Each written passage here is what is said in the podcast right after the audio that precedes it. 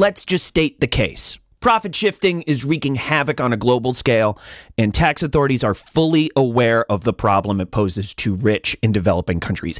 In an effort to tighten up losses from tax avoidance, tax authorities are shifting their attention to, you guessed it, transfer pricing. According to a recent study by the Tax Justice Network, $427 billion is lost each year to tax avoidance.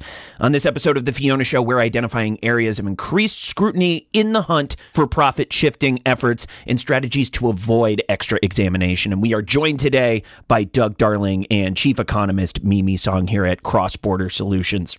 I, of course, am your host, Matthew DeMello, host of The Fiona Show, CrossBorder Solutions weekly transfer pricing program, taking deep dives into headlines and issues and in speaking of staying ahead of the curve, you can earn a CPE credit for listening to this podcast. Here's how it works we're planting three CPE code words throughout this episode. Send all three to the Fiona Show at xbs.ai. Again, that's the Fiona Show at xbs.ai. And we'll reply back with your certificate. Now, let's take a look at transfer pricing in the news.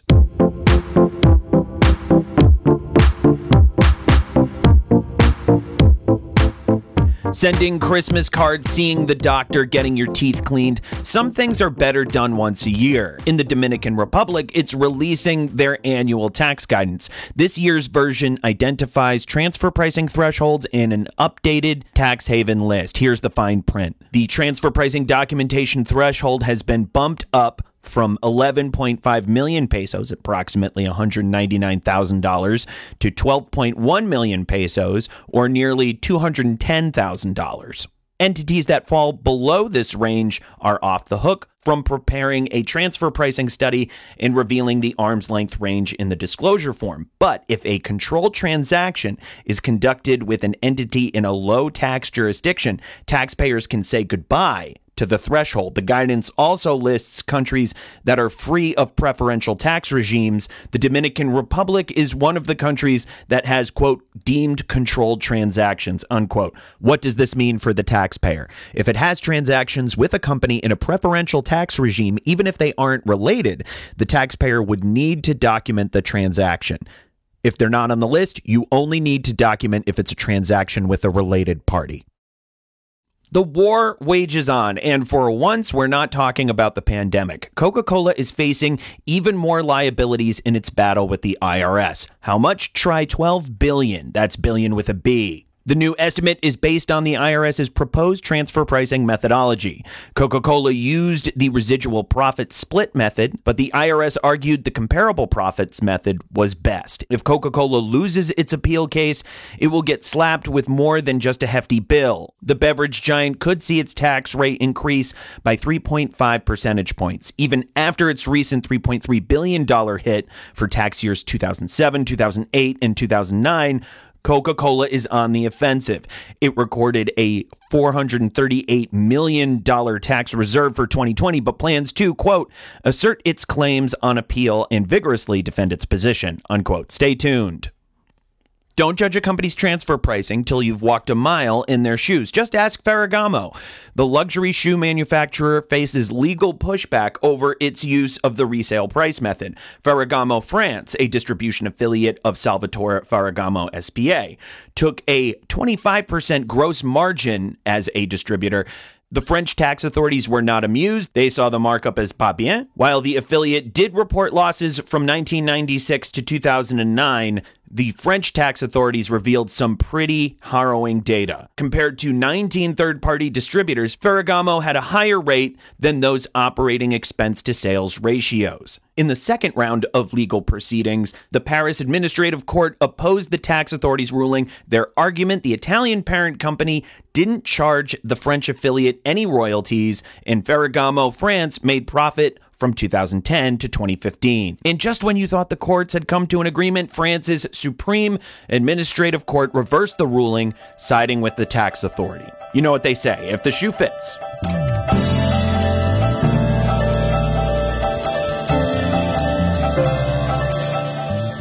Hi, I'm Matthew DeMello, and you may know me as the host of the Fiona Show CrossBorder Solutions weekly transfer pricing podcast. And while I love to discuss transfer pricing, this podcast isn't the only place you can hear me doing it. CrossBorder Solutions recently relaunched Transfer Pricing University, a live webinar series where you can learn about modern day transfer pricing, everything from methodologies to comparables to preparing documentation to meet country specific regulations. Good stuff, I know. Chief Economist Mimi Song leads the sessions. I just ask the occasional obvious question. Since our program is NASBA certified, you can earn one CPE credit for joining each session. Pretty sweet. So, what are you waiting for? Join us for Transfer Pricing University Weekly. Classes are free, so now you really have no reason to miss it. Sign up at xbs.ai slash TPU. I'm actually going to hand things off here to our chief economist, Mimi Song, and lead this discussion. Thanks, Matthew. I appreciate the introduction. And Doug, we're super excited to have you on today. And clearly, you and I, we've been in transfer pricing for many years now. And when we think about this idea or this this notion of profit shifting, right? Profit shifting through transfer pricing. What do you think? What does that make you think of when you hear profit shifting? I'm curious. Can we start there? Sure, no, absolutely. Because I, I, definitely have some thoughts on this, and to be fully transparent, and this might put me a, somewhat of a radical or extremist in that, yes, it is profit shifting, but it's such a negative connotation, right? That's the way right. you're, you're, shifting it away from where it should be. Yes. Right? Mm-hmm. I I kind of distinguish that from putting profits where you have the appropriate DEMPE functions, right? If you will, and even if that means in areas of lower tax rates than a higher tax rate, it seems that the terminology profit shifting just assumes that's wrong.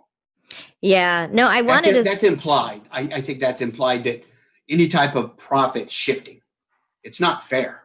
Yeah, is is is the tone behind that? I really take issue with that concept.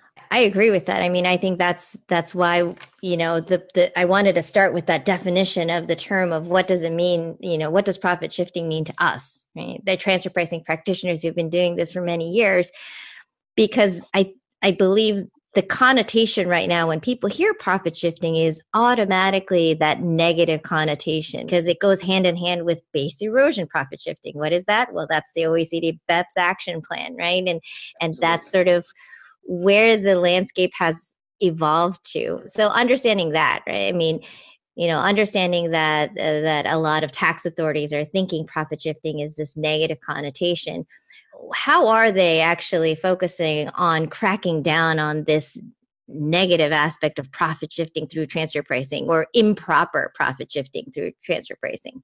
Through implementation of the action items, particularly I think action item 13, I, I point to, and more specifically the C by C reporting, right? And the transparency that that's supposed to provide.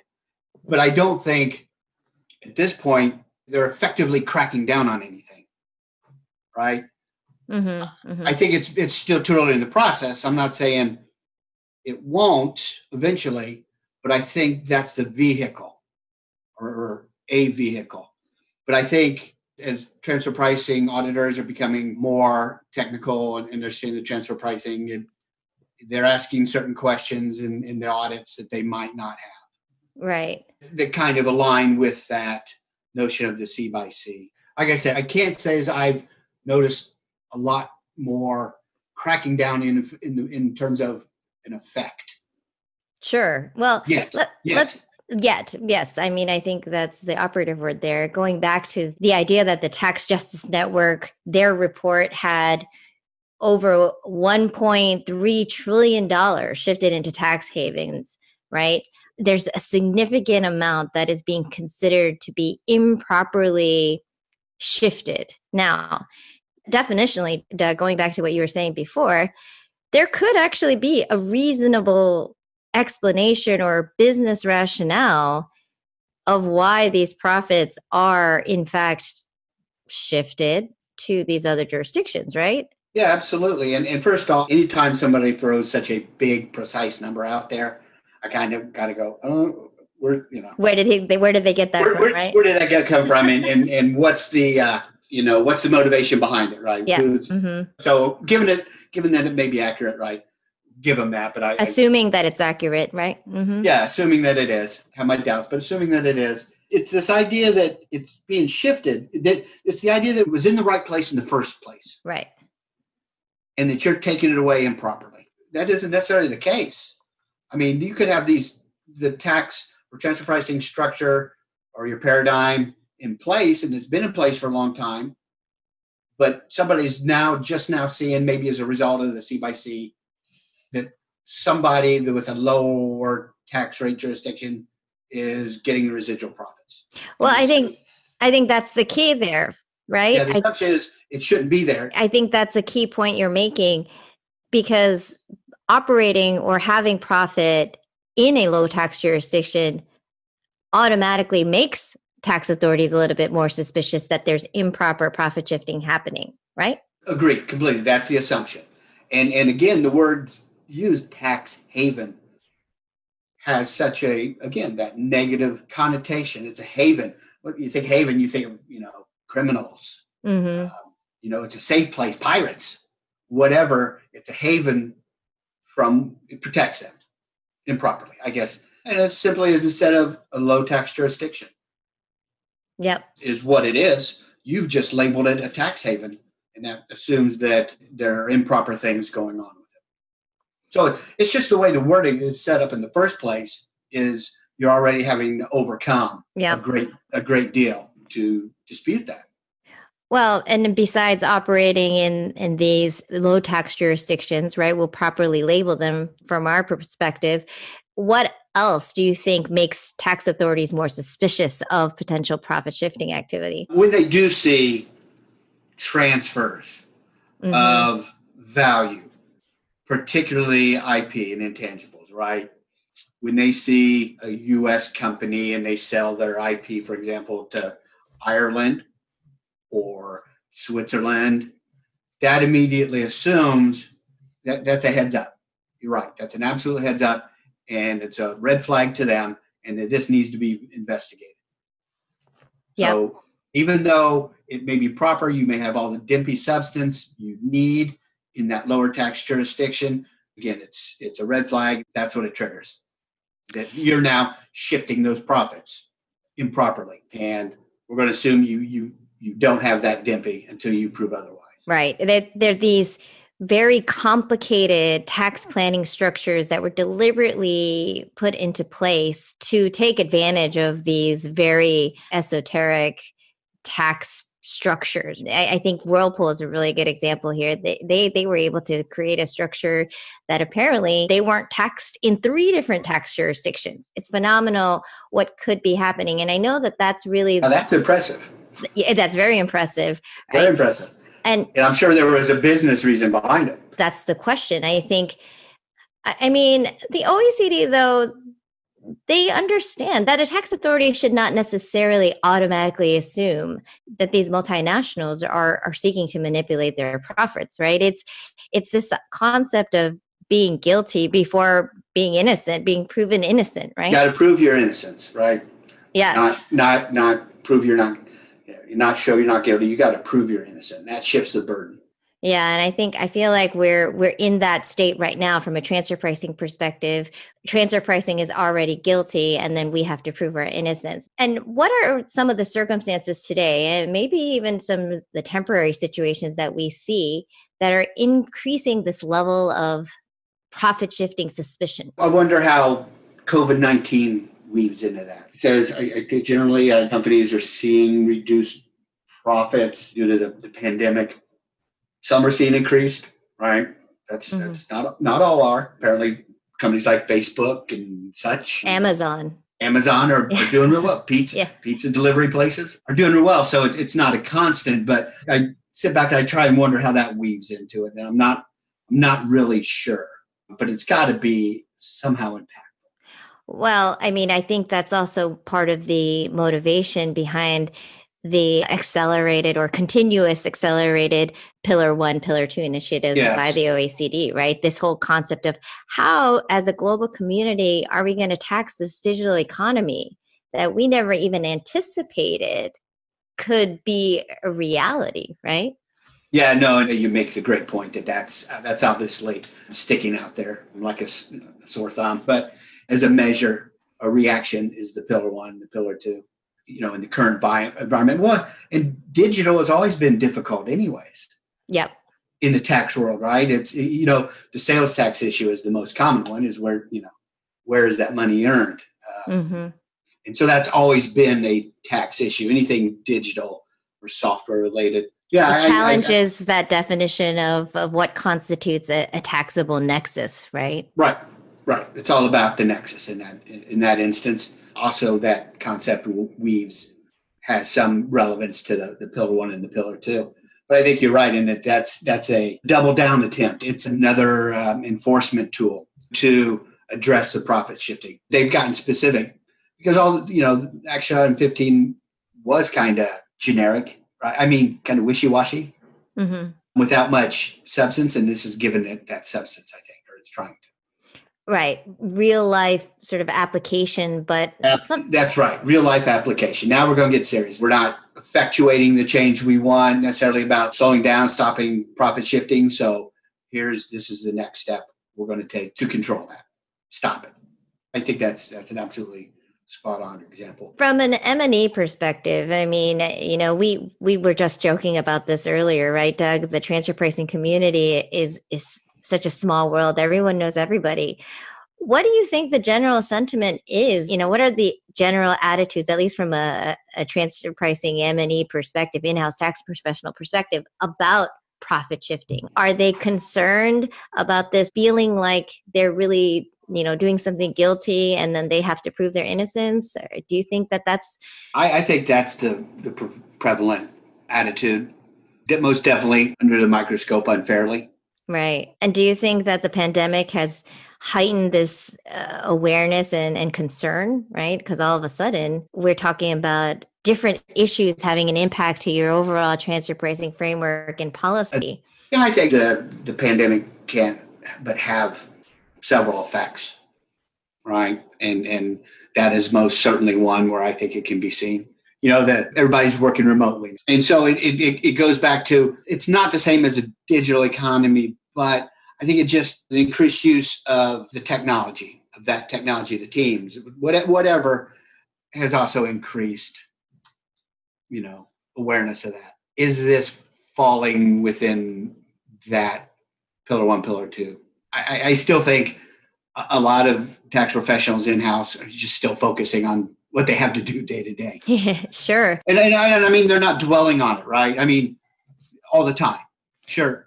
Sure. The issue is raised, especially, you know, a, a third party consultant type, you know, they're there to remind them. That's an interesting point because I, I'm wondering this whole attitude about profit shifting and this whole mindset of of being concerned that the tax authority is putting the burden of proof on the taxpayer to really prove their innocence, right?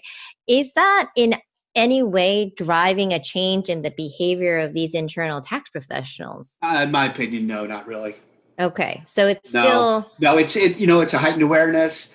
Uh, they think about it for five or ten minutes, and then oh, I, have got this to do. I get back to right. You know, it, it's there, it's floating there, but it's always pushed aside by just what has to get done anyway. Yeah, you know, it's interesting. That's because it's not like it's not like this huge, huge concern. Yeah, it, it, it's a concern, but it's not overwhelming and doesn't not all invasive. Well, I think it depends, right, Doug? Because I do think that there are probably many professionals out there where transfer pricing is one aspect of their day-to-day job and they're they're worried about 10 different things and TP tends to get deprioritized, let's just say, uh, as a compliance exercise.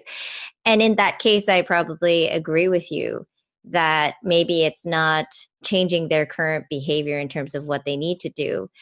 But for more of the sophisticated transfer pricing professionals like you and myself, I think it's if I'm not mistaken, if you, you know, correct me if you think this, you have a different opinion here, Doug, but I tend to think that transfer pricing professionals are now much more concerned about this the shift in attitude about transfer pricing, this idea that transfer pricing is only applied in a manipulative situation. I constantly find myself almost feeling attacked, right? It's like Yeah, no, absolutely. I'm not- I'm not doing something bad. I'm actually doing something that governments have put forth from a regulatory perspective, from a legislative perspective, to prove that the company is not manipulating profit. Absolutely. I'm, I'm just using their rules and regulations. And, Yes. Uh, you know, they made the laws, not me. I'm just using them maybe more to my benefit in a way they didn't anticipate, but it's not in violation of them.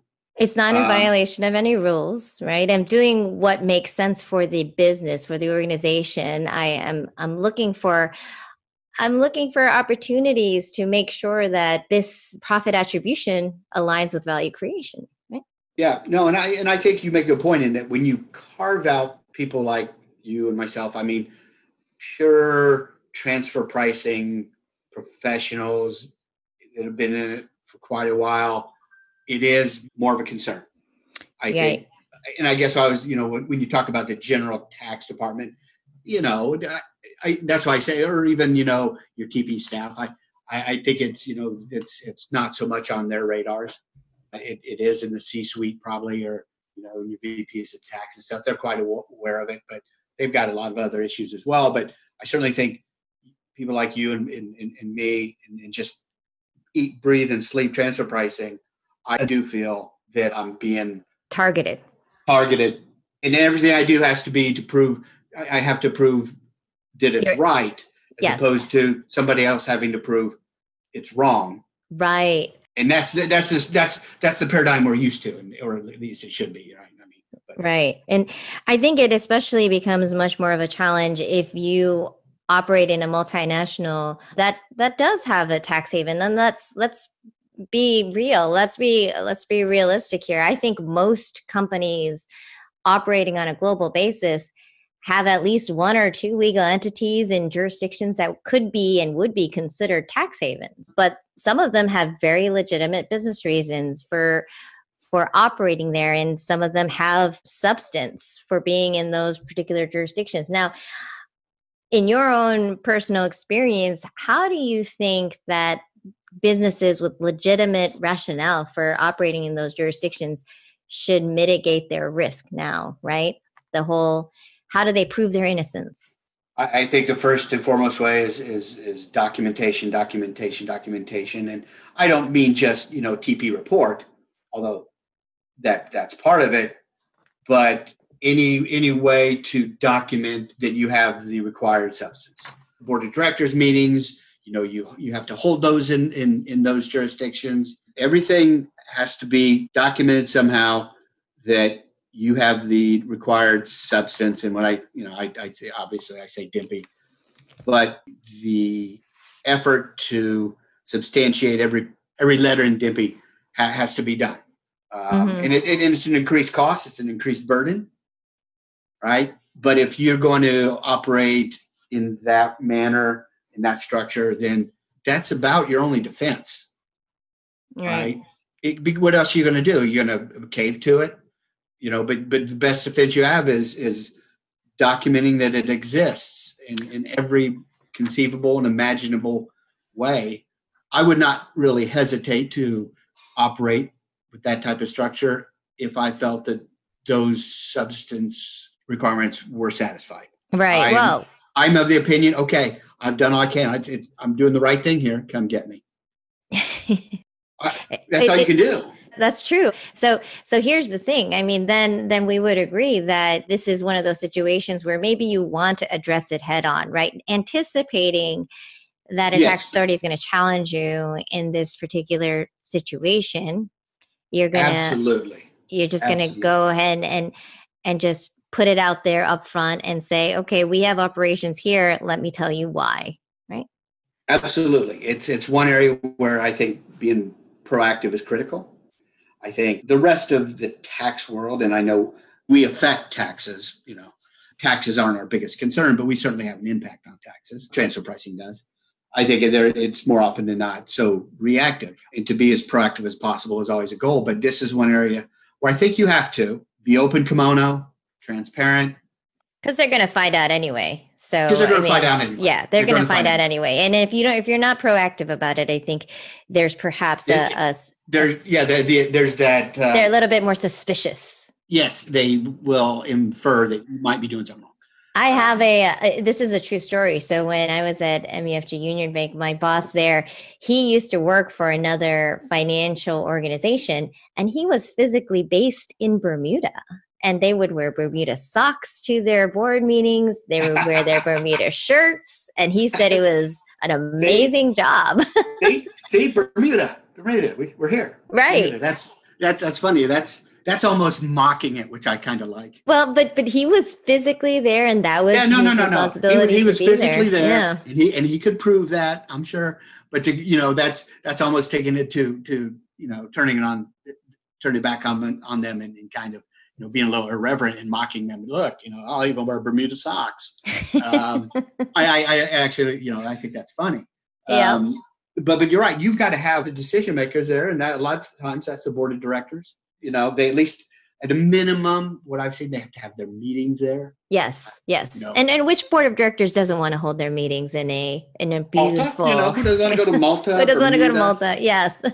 So so yeah, I think it. You know, and very those are those are the minimum requirements, right? But if you at least meet the minimum requirements, but you you you meet them, it wouldn't change my structure. I, I wouldn't alter it just because of the imminent fear of being asked about, being questioned, being attacked. Because if you do, that's all you can do.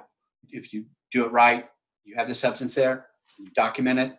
You can't entirely change the way people do business just because of BEPS.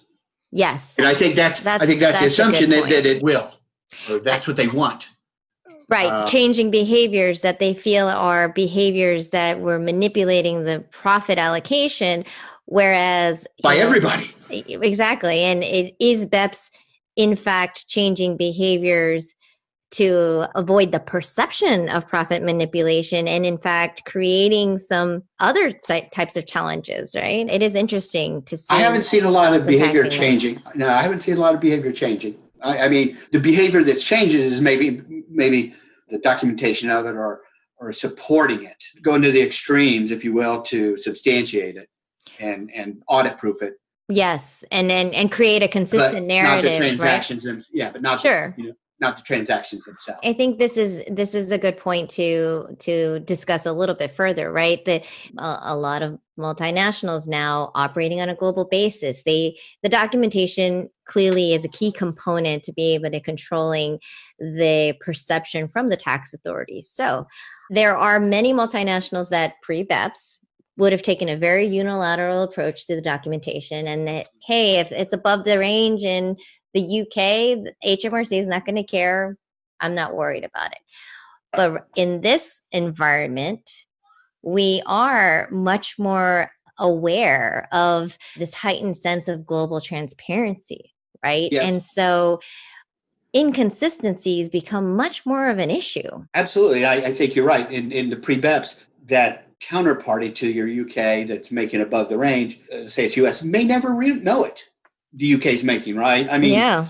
Yeah. but the transparency and the C by C. I mean, you're right. Given all that, they have more visibility. There's much more visibility, and there's tax inspectors without borders that are doing joint audits.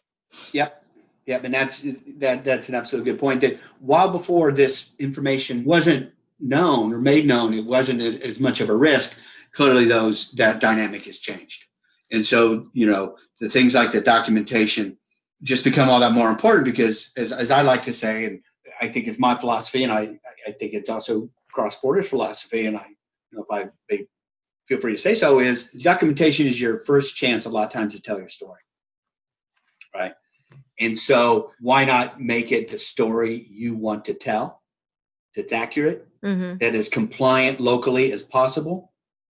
Because that's always can be a stumbling. That's an immediate invitation if it, if it's not you know locally and hyper local compliant. And then in that documentation telling your story, it, maybe it is a way to weave in, especially like in the master file, right? Your your overall value chain and business strategy and, and why you are operating in that jurisdiction. How important is that particular entity with respect to the value chain? Why Yeah. that entity, right? right? And you're starting to be proactive right there in your documentation. And especially, I, you know, I think that obviously the master file uh, And I- is, is, is a good place. You get into that and keep It away is. It it. gives that holistic view of the organization. that whole value chain, and that's why it makes sense for this uh, this entity to be where it is. A global pandemic, a grim economic forecast, feeling the squeeze, an R&D tax credit can help lower your burn. If you qualify, the IRS and some state governments will give you a tax credit equal to 10% of your company's spend on development activities. You can even take the credit against payroll taxes if you're in the red. All you have to do is claim it. So what's stopping you? If an expensive application process is turning you off, sorry, now you really have no excuse. CrossBorder Solutions AI-driven R&D tax credit software eliminates the need for pricey consultants and allows you to apply for R&D credits all over the world for one low fee. After all, why should you have to spend your whole R&D tax credit on getting your R&D tax credit? It's your money, keep more of it with CrossBorder Solutions, the global leader in AI-driven tax solutions. Request a demo today, visit xbs.ai slash RD. That's xbs.ai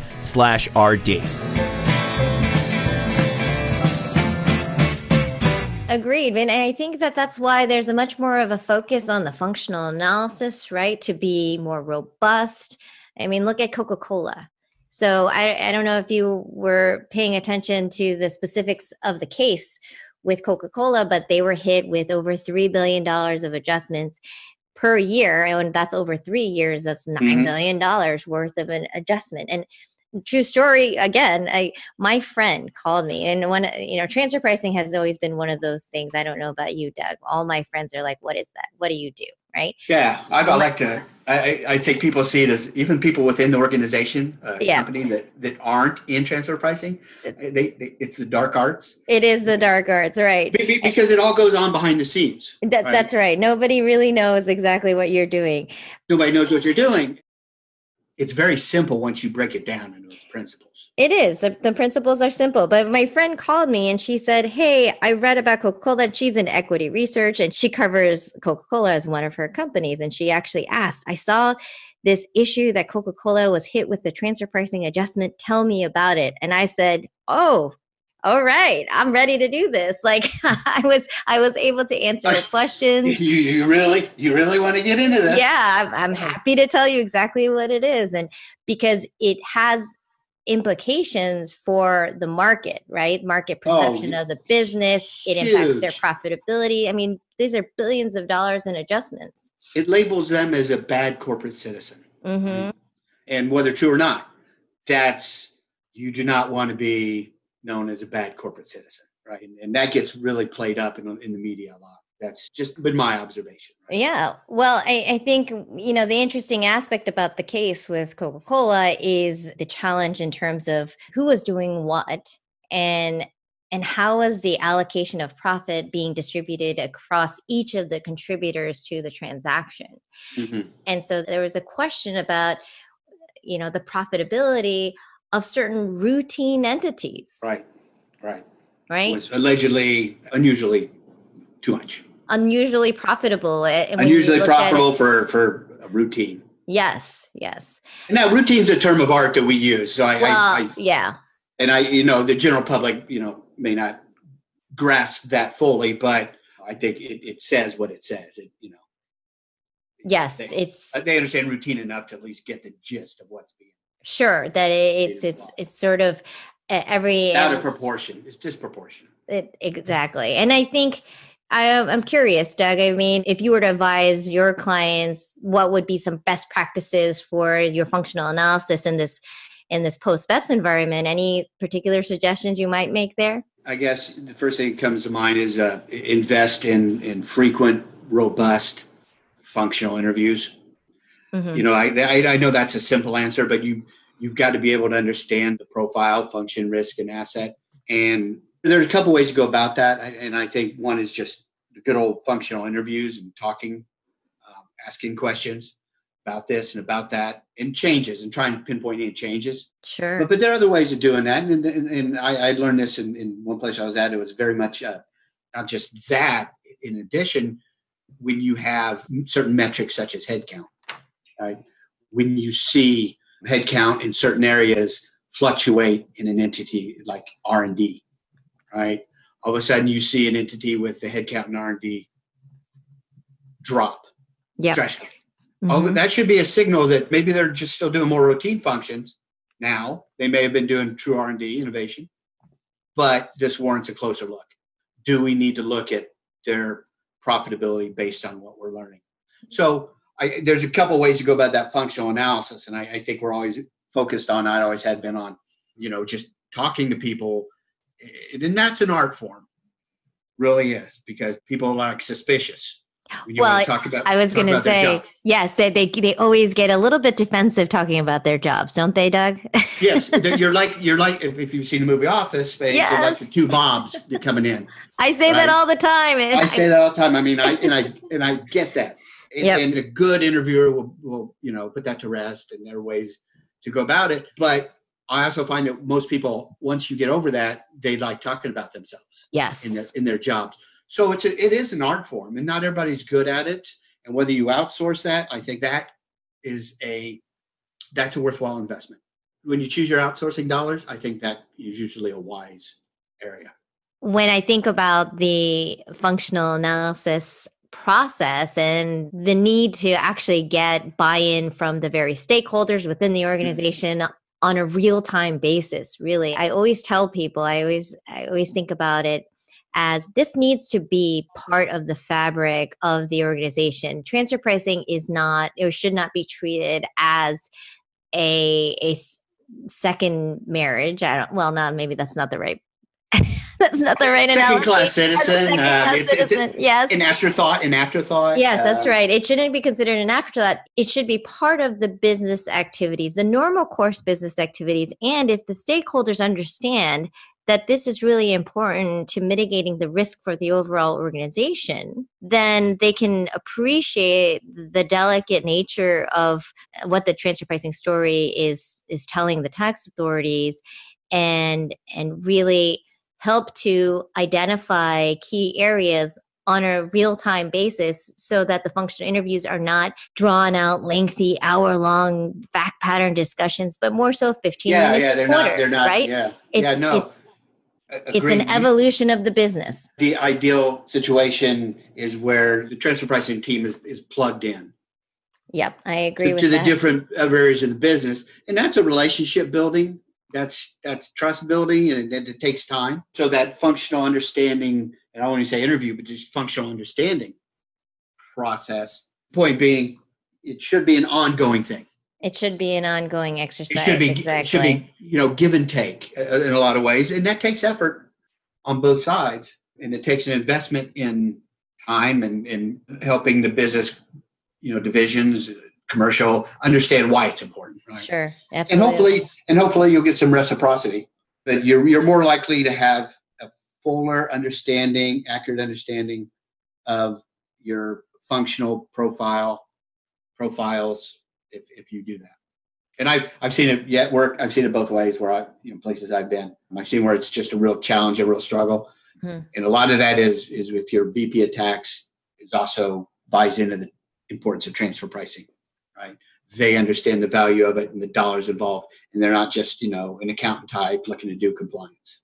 Right. And here's in my experience, what I tend to see is that organizations that have been challenged, right? And one of the areas that maybe they've they've been challenged and audited on would be the choice of the transfer pricing method that was applied. So uh, when they've been audited like that and been picked on by the tax authorities, you tend to see that the business then starts to focus on transfer pricing and understands Mm-hmm. the the implications of not having the appropriate policies in place the appropriate documentation in place the appropriate level of investment from the various stakeholders internally right Yeah, no, absolutely. A, smack in the hand to usually get your attention. yes Uh, that's that's a good way to put it you know, and, and maybe even worse than a smack in the hand. But but you're absolutely right. I mean, those that are still kind of operating in that real siloed environment where the transfer pricing group is just I, I I've worked at such a place is is just is not plugged in. Let me say Mhm. they probably haven't been hit hard with transfer pricing penalties, questions, questions, and, right, issues, challenges, confrontations. Mhm. And usually, when brought up, the, the, the typical answer I've always heard, well, our audits have been fine. We Right. had that issue. Okay, well, you've been lucky, maybe, and, and, and maybe you Knock on wood. knock on wood, and maybe you have your ship in order. But I don't think you really know whether you do if you're not on this constant understanding of, of your function and risk and asset profiles. You're hiding your head in the sand if you're not, and it's only a it's only a matter of time, uh, unless just by chance you're you're fine and you just just don't know it.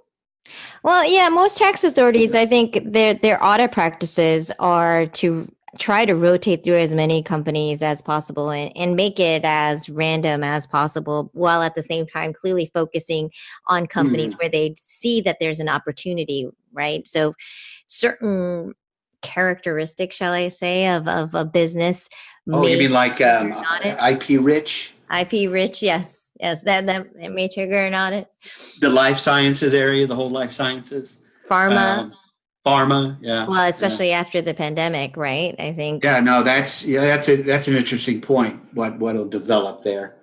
Um, exactly. And I think right now, if I'm not mistaken, the administration actually in the US, for example, thinks that there's nearly $90 billion of losses in the US alone related to, of course, once again, profit shifting. elite- I, I, I, I see that number, um, and I I raise my eyes, but hey, I you know I can't disprove it.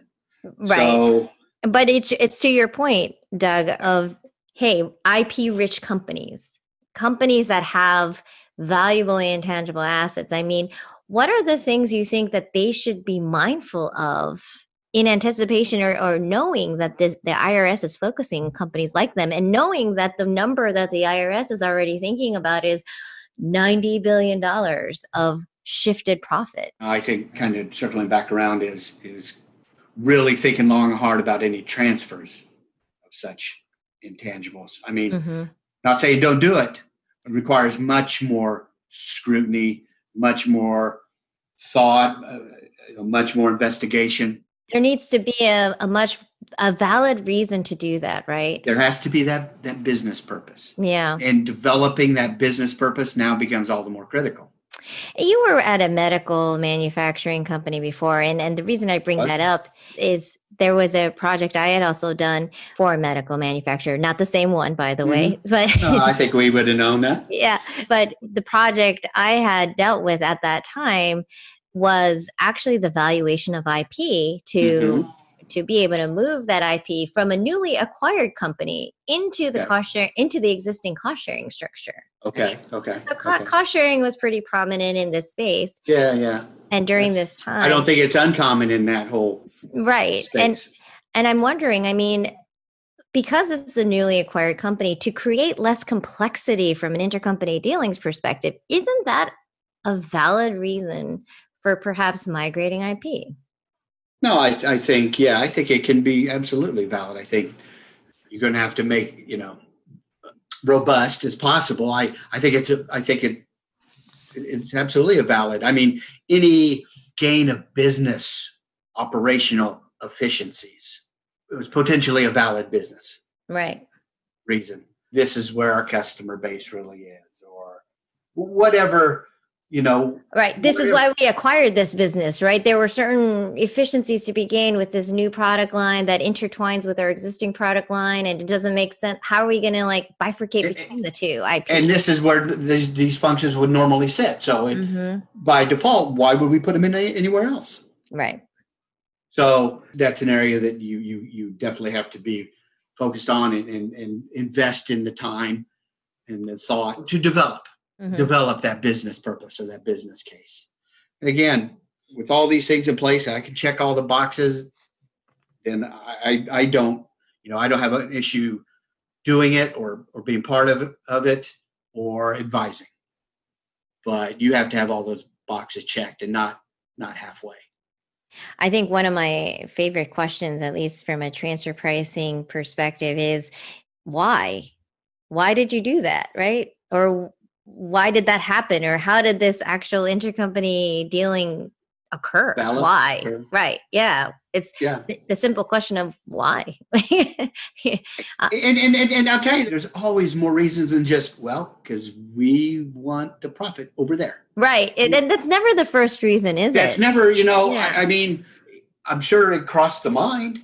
sure it's a nice The benefit natural, yes the natural, but, but, but that doesn't mean it's your motivation. Exactly Uh, and so I do believe that there, you know, like I said, supply chain, you know, where things are manufactured. Like, you know, for example, I mean, one thing we experienced at kind of beginning of the pandemic was, or I saw this at one place, was computer equipment and, and micro motherboards and stuff hmm hmm that were made in China.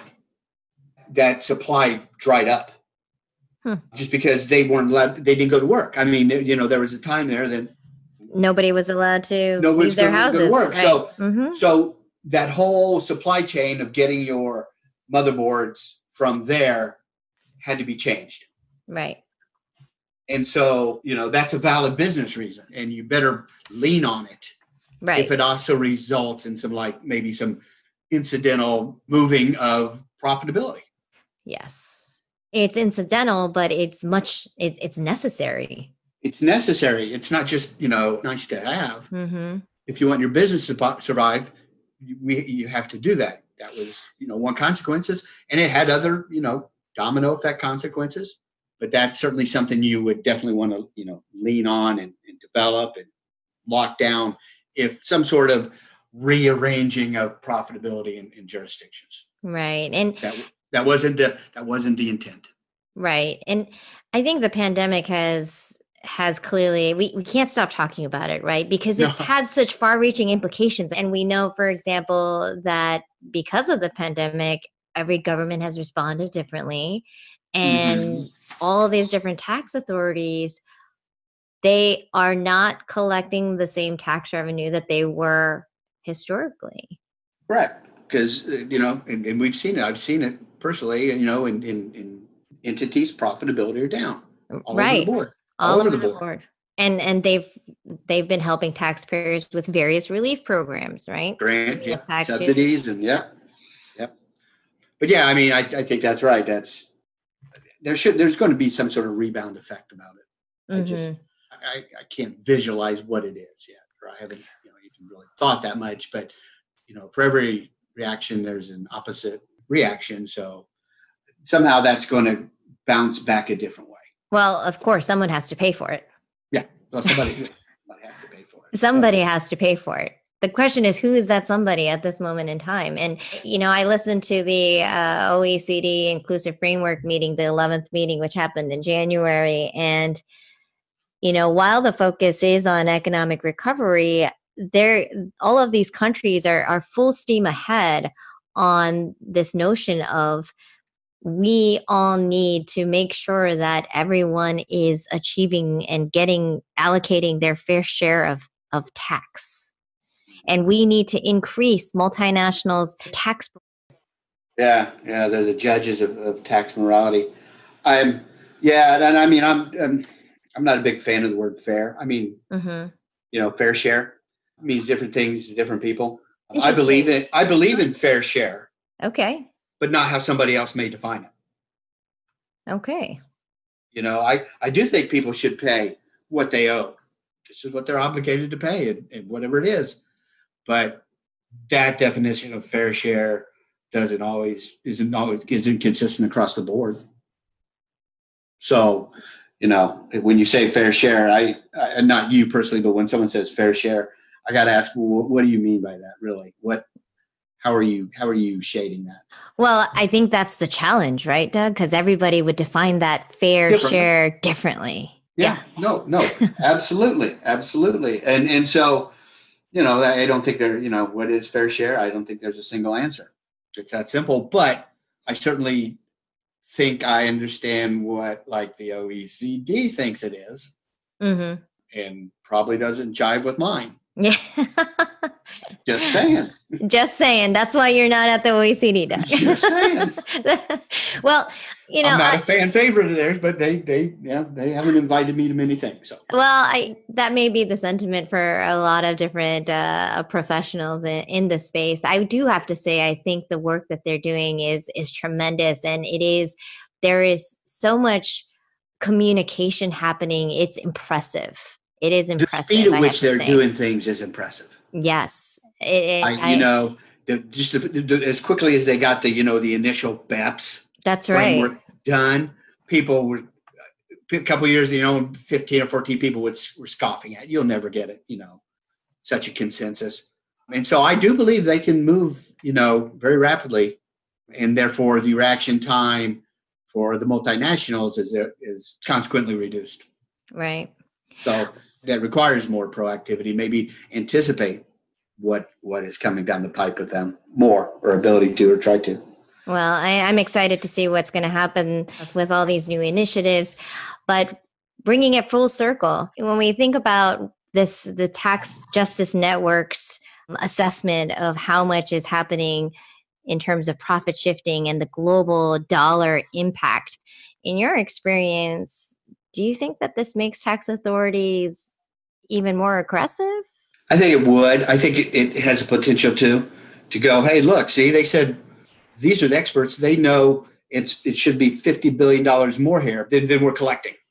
Right. So we better figure out a way. We're we're behind the we're behind. Um, yeah.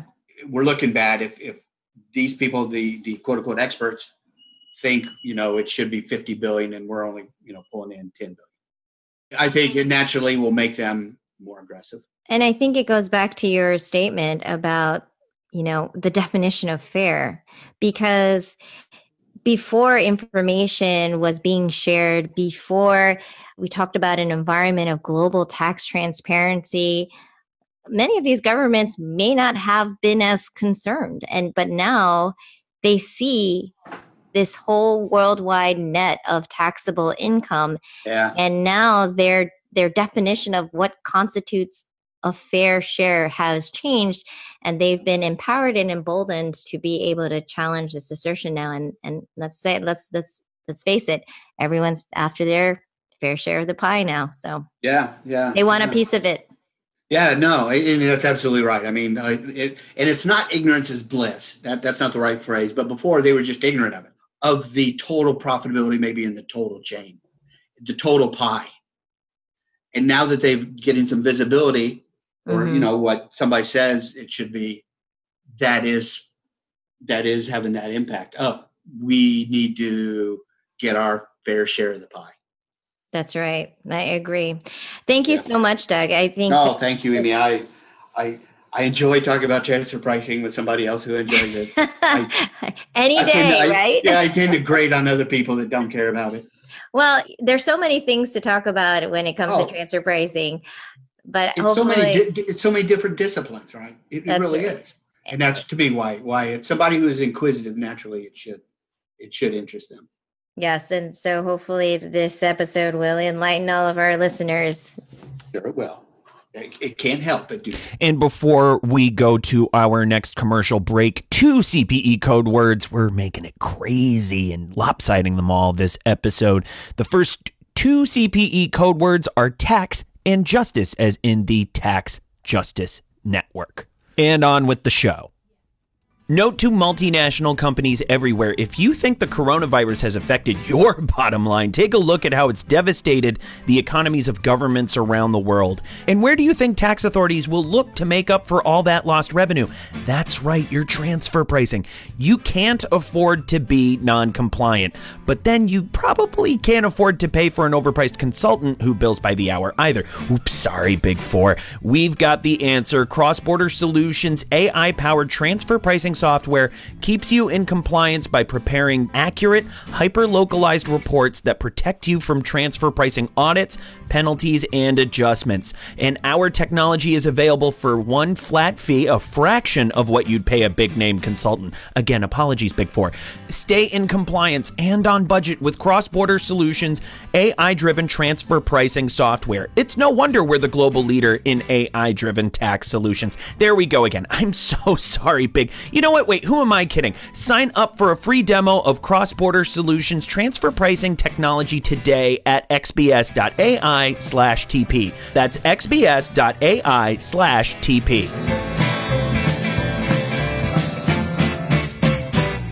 We want to thank Doug and Mimi for joining us today. This was an incredibly insightful discussion. Before we close, though, we have time for my favorite part of the show what we want to know. We put our transfer pricing expert in the hot seat. It's Doug today for a rapid fire round of questions about their lives and the meaning. Doug, always question one. I'm ready. what did you learn about your working style through the pandemic? You know, what I learned was I, I can be just probably just as effective working remotely. I really had a concern with that. I really I do like being with people. I miss people. Oh, um, and I think it's important to have the interaction. Um, but it isn't necessarily it doesn't have to be a day to day thing. So I think the one thing I, I was I was concerned about how effective not just me but everybody could be. But I think everybody's up their game and has mm-hmm. found a way to muddle through it and be probably just as effective. So that's that's the one thing I learned about about my work style, or uh, that I could do it better than I thought I could. What makes you feel your best? Uh, regular exercise. Absolutely. Amen. If your transfer pricing career were described using a song title, what would it be? Feel free to sing it. Oh, we won't be doing that, but I'll be happy to. Sh- Shower voices encouraged. This is a karaoke safe place. Yeah, yeah. What would it be? The long and winding road. Great. Bravo. And for, and for, me, that's only because I, I, discovered transfer pricing a little more late in my career. I yeah. The circuitous route. Um, the, you know, the only other one would be "Living the Dream." Oh, well chosen. Both well chosen songs. That's one of my favorite phrases. People ask, "How you doing?" Yeah, yeah. yeah. People hate "Long and Winding Road," but I like it. Uh, that's just me. Anyway, yeah, I do too. I'm a big Beatles fan. Yeah. Uh, describe your ideal meal. Oh, really? Any type of fresh, fresh seafood. Amen. To me, to me, that's a real treat. But the key there is fresh. Especially when you can eat it in Arizona over an amazing view. Anybody remember that? I'll cut this later. I don't yeah. care. I just, I just, you took me right back. Yeah, there. no, no, no. That, I, I, that was the whole reason I joined Cross Borders Ride. I wanted to be more part of it. Uh, j- just for reference to our audience, uh, I'm talking about the last time Doug and I had dinner at the Cross Border Client Summit at the Phoenician in Arizona in December 2019 which I can't plug enough uh, once we start doing the client summits again. If any of our clients are listening, make time for that if you see it in an email because it's just loads of fun. And interrupting very briefly for our third and final CPE code word. I know we put it right at the end. Many, many curveballs this episode. That word is network. As in, I'm mad as hell and not taking it anymore. But also, when you put all of our CPE code words together in this episode, they make the Tax Justice Network. Get it? As in the organization whose recent study told us $427 billion is lost each year to tax avoidance? I know, we're so clever. Doug, thank you so much for being with us today on The Fiona Show. Thank you to Mimi for co hosting and having this lively conversation. Thank you to everyone tuning in from home while you're there. And since you have nothing better to do in quarantine, why don't you go ahead and subscribe to our suite of podcasts? There's our transfer pricing in the news podcast. That's the Fiona Show, hot off the press. All of your transfer pricing reg changes and headlines from around the world in under 10 minutes. Then there's Fiona's R&D tax credit podcast don't leave that money on the table. Apply for your R&D tax credit and find out how. My name's Matthew DeMello and they let me host, edit and engineer this podcast for their benefit, I guess. Christy Clements is our associate producer. Marilyn Mitchum Strom is our executive producer. Until next week everyone, stay safe, wear a mask and we will catch you then.